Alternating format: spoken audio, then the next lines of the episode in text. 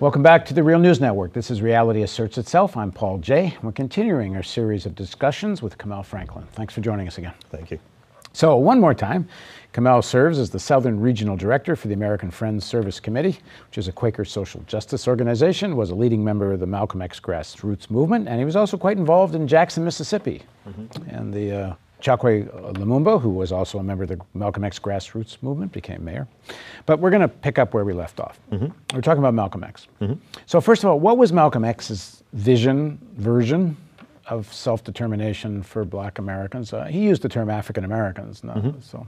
Yeah, uh, well, Malcolm used several terms. Af- Afro Americans, I think at the time was popular in black, right? And every now and then he might slip and say Negro, but he tried to avoid saying it.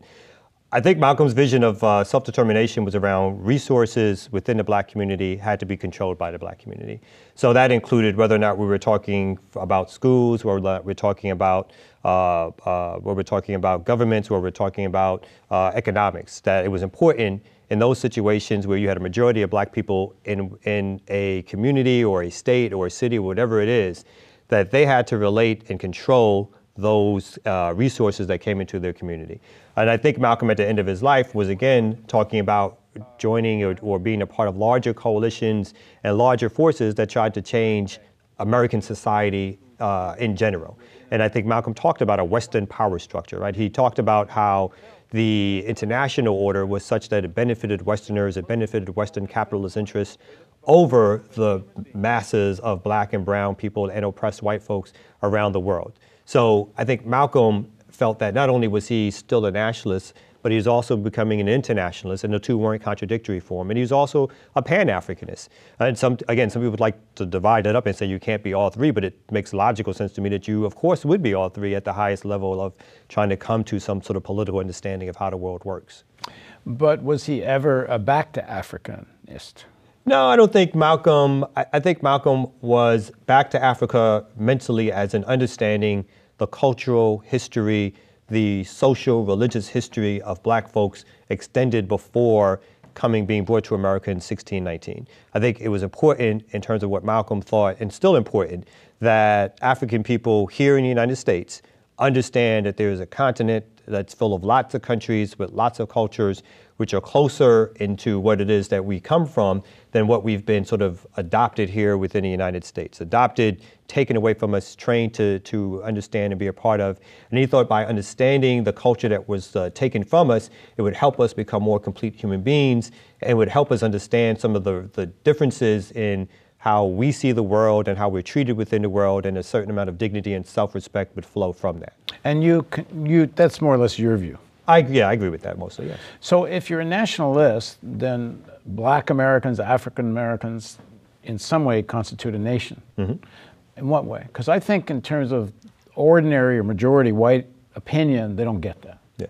I think in, uh, in several ways. I think, one, you phenotype for the most part, right? So uh, there's something to be considered about that. But when you extend past the sort of like the nominalness of how people look uh, out, you know, to each other, uh, you talk about culture, you talk about uh, the ways in which black music functions. You talk about language, the way in which black people talk to each other.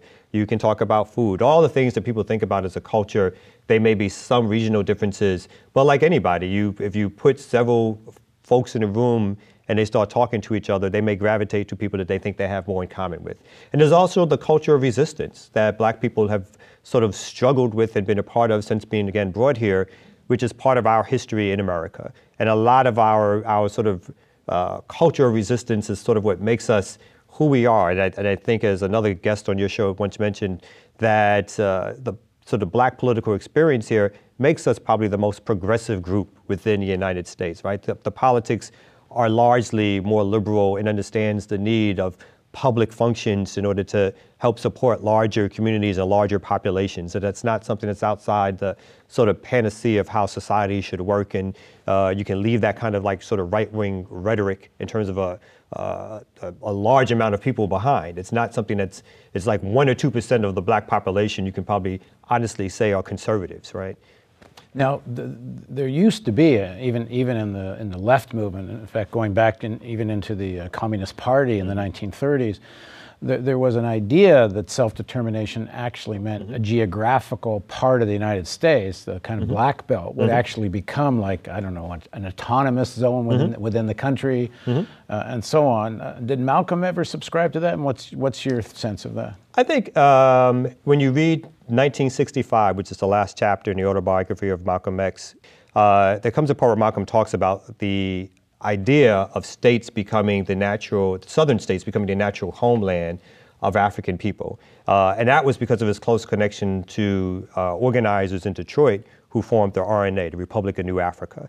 Um, and so there are, there is, in which some of which is taken from the earlier communist uh, organizing belief and some of the things that Lenin uh, which was talking about and others. Yeah, when, when Lenin writes something on the national question, Yes. one of his examples is, is African Americans. Actually. Yes. Um, and you have folks who firmly believe that that area, because of the work that black folks have put into that land, because of the population center, it's still 50% of the black population within the United States lives in the South. And in fact, the sort of reverse migration is even increasing that more as more black folks leave places on the East Coast and the West to go back down to the South that that would constitute the place where if there was going to be nation building would happen there. Um, and I still, I, I think I primarily still believe that uh, African people should control our destiny. Black people should control their destiny. So if we as a people say we want to separate and form a nation state, then we have a right to make that choice. No one else has the right to make that choice for us.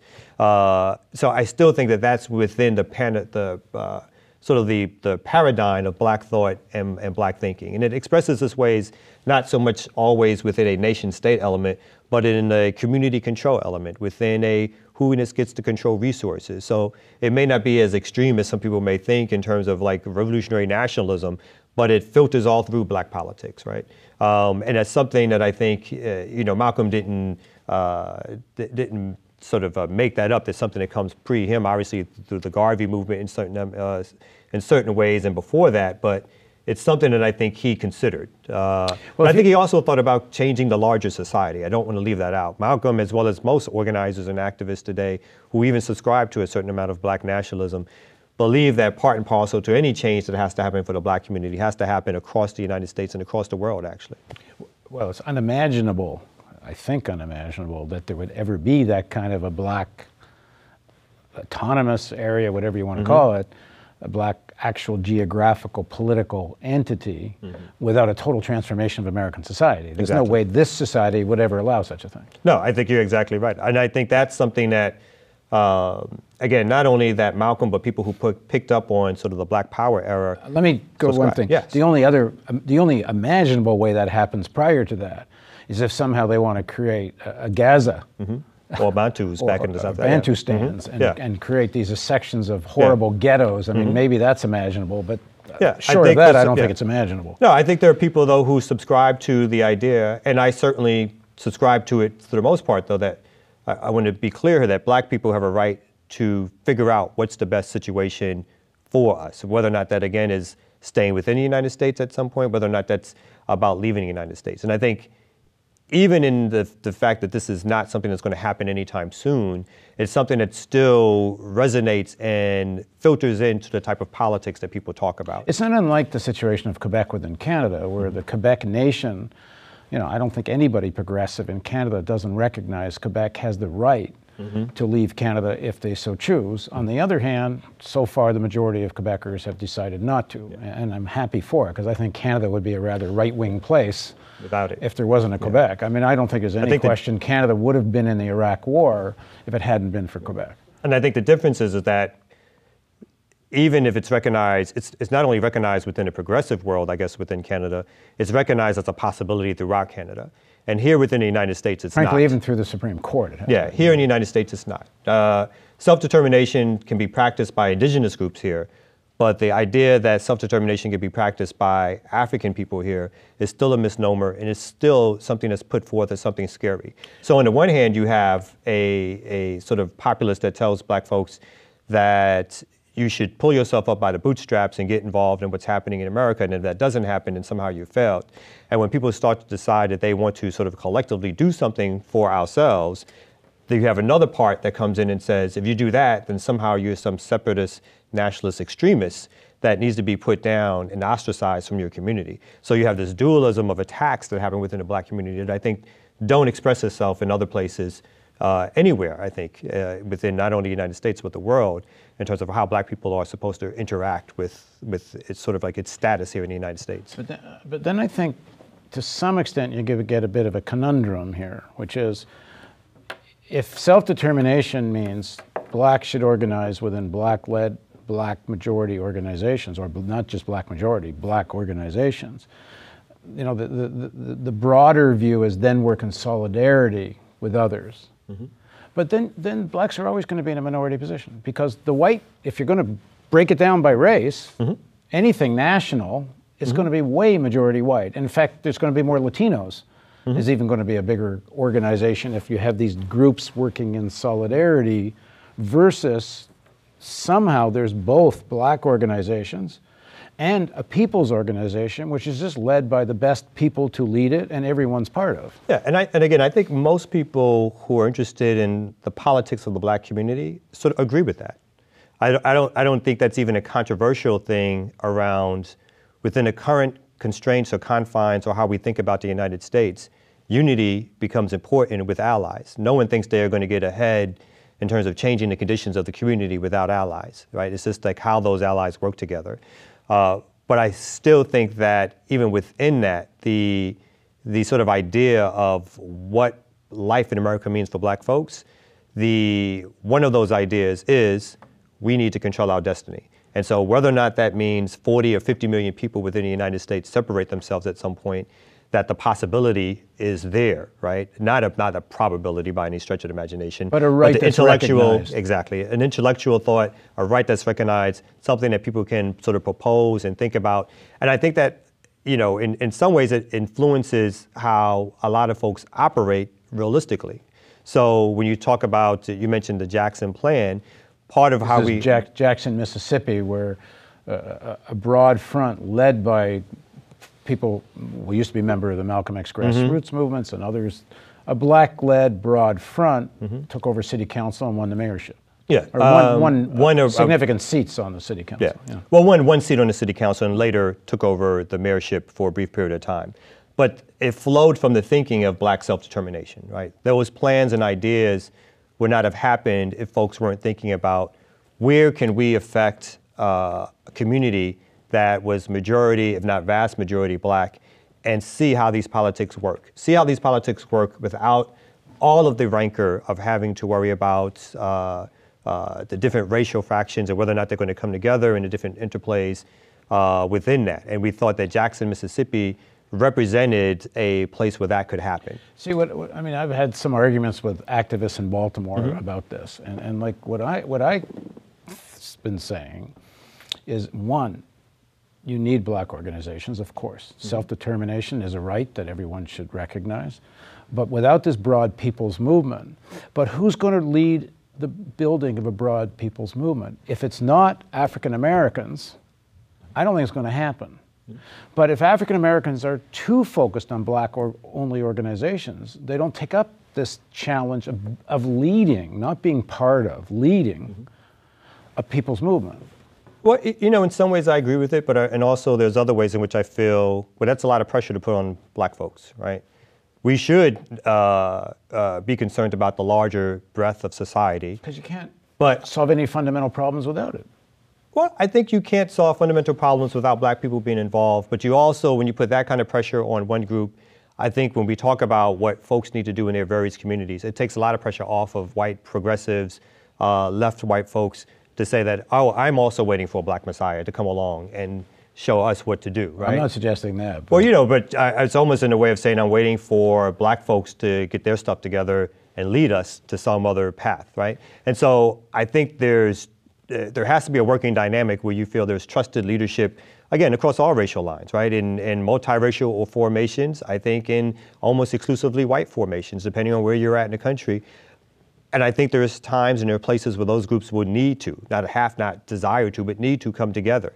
But I don't think that takes away from the fundamental aspects of with the way that society is structured and the history of black people here in the United States, black activists and organizers will continually be omnipresent and or concerned about what happens in the black community because the fear is that these alliances or allegiances based on historical circumstances either will not happen, will be led astray, will be taken apart, that the, the infighting that takes place, takes place there deprives us of the opportunity to do things in our own community. And I think because there's so much work for folks that they feel like needs to happen in terms of resources in our communities, that sort of the dualism or the pull, sometimes, yes, the idea is that it's not even a sinking away from other responsibilities, but it's like if I don't sort of, uh, again, sort of a Malcolm X type of state, Malcolm X type of statement is, if I don't clean up my own community or do things on my own, then, you know, get my own house together, how am I going to help anybody else get their house together? So I think there's that kind of windfall political dynamic that happens in a lot of black political organizing that sort of says we need to focus in what we can do for our community, build something up. So even that we can have a place at the table that makes sense sometimes. Uh, that we're not just supposed to be speaking as the voice of the voiceless without having something more resource rich to bring to the table. And I think a lot of black organizers are interested in what is it that we can bring to the table in terms of community development and changes in our community. Because I'd sort of say the same thing to workers as a whole, mm-hmm. you know, not just black workers, but all workers. There's this kind of thing that, you know, some savior from the elites are going to emerge. Mm-hmm. You know, it was a Kennedy in those days, and it's an Obama in our days. And, you know, if, if people don't get through their heads that we got to emancipate ourselves, mm-hmm. and I'm talking everybody mm-hmm. who mm-hmm. not in the elites. Mm-hmm. Uh, you know, there ain't the elites ain't popping up anyone who's going to look after anyone but the elites. Yeah. And I completely agree. I mean, I, I, think the moment someone comes from the elites and tells you that they're going to do something for you, you need to be suspicious of that person. And I think that's the history that we should have. It's we don't expect anybody in terms of poor working class people to have someone appointed from someplace else come down high and give us the direction, right?